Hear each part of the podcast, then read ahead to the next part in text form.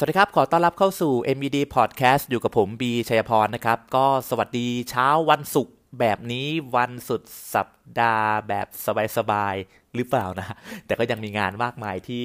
รอให้เราเคลียร์กันอยู่นะครับ ก็หวังว่าช่วงงานที่ประเดประดังเข้ามาแบบนี้ เราจะผ่านมันไปได้แบบมิสติกนะครับ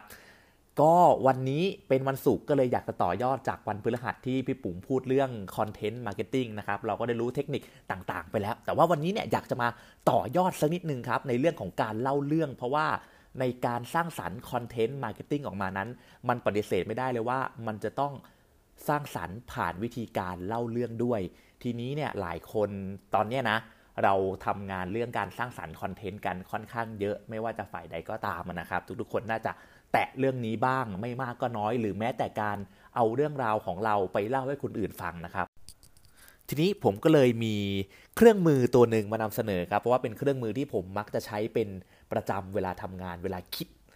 คอนเทนต์อะไรไม่ออกนะก็มักจะใช้อันนี้มานะครับ เครื่องมืออันนี้มีชื่อว่าคิดครับเขาบอกว่า storytelling ที่ดีต้องคิด อันนี้ไม่ได้ประชดนะฮะคิดคือคิดจริง ๆ นะครับ แต่ว่าคิดเนี่ยคือภาษาอังกฤษนะ K I I D คิดนะครับ คิดมาจากอะไรมาจาก K key message I insight I ที่ 2 idea แล้วก็ D คือ design ครับ key message คือสิ่งที่เราต้องการจะบอก หรือว่าวัตถุประสงค์ที่เราต้องการจะบอก message หลักที่คนดูเขาจะรับรู้เรียกว่า key message นะครับไอ้คำนี้ผมชอบพูดบ่อยนะเวลาผมคุยงานนะครับก็อย่าเพิ่งลำคาญผมนะครับ เพราะว่ามันเป็นสิ่งสำคัญในการ บอกเล่าเรื่องราวนะว่า key message จริง ๆ แล้วที่คนฟังจะฟังไปหรือว่าจำได้เนี่ยมันคืออะไร เพราะฉะนั้นมันคือหลักสำคัญในการเล่าเรื่องนะครับ ตัวถัดไปคือตัว I หรือว่า insight นะครับคือความต้องการของคนฟังนะครับ แน่นอนว่าเวลาเราเล่าเรื่องเนี่ยมันก็ต้องมีคนฟังถูกไหมครับ เราก็ต้องไปขุด insight จริง ๆ นิดนึงว่าคนฟังนั้นนะเขาอยากฟังอะไรกันแน่นะครับ อันนี้ก็ต้องทำการบ้านกันนิดนึงนะครับ แล้วก็ I ตัวที่ 2 ครับ คือไอเดียหรือว่า ไอเดียในการเล่าอันนี้ก็ตรงตัวนะง่ายๆนะครับ แล้วก็ตัวสุดท้ายครับคือตัว D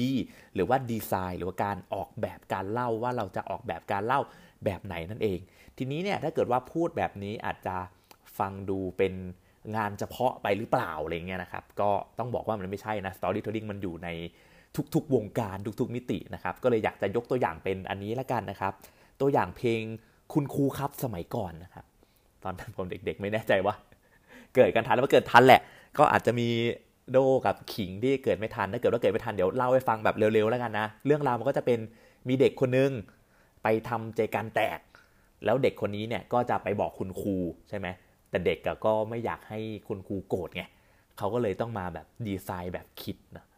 คิดคิดที่เราแบบนี้แหละ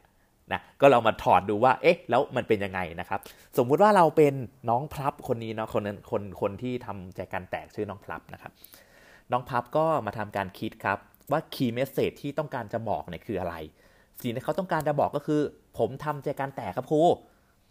แล้วจุดประสงค์ที่น้องพับเขาบอกไปล่ะ ก็คือบอกแล้วคุณครูอย่าตีผมนะครับอย่าตีผมเลยนะตัวนี้ตัว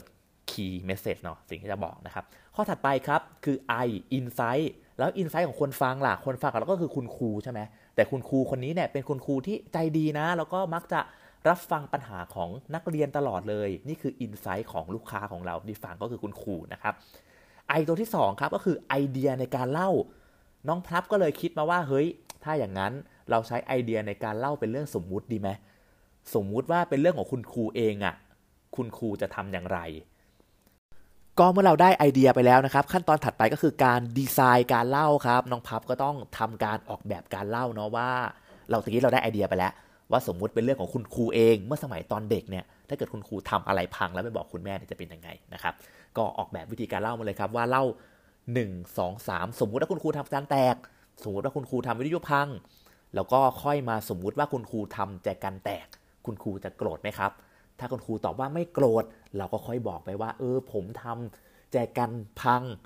แจกันแตกคุณครูก็คงไม่โกรธใช่ไหมครับ เพราะว่าเหมือนกับที่คุณครูบอกมานะครับ นั่นก็เป็นวิธีการเล่าเรื่องโดยใช้คิดแคนวาสมาถอดนะครับ เพลงคุณครูครับเมื่อสมัยก่อนนะครับ ก็หวังว่าทุกคนน่าจะพอจะเห็นภาพมากขึ้นนะครับ แล้วก็ถ้าเกิดว่าได้มีโอกาสในการ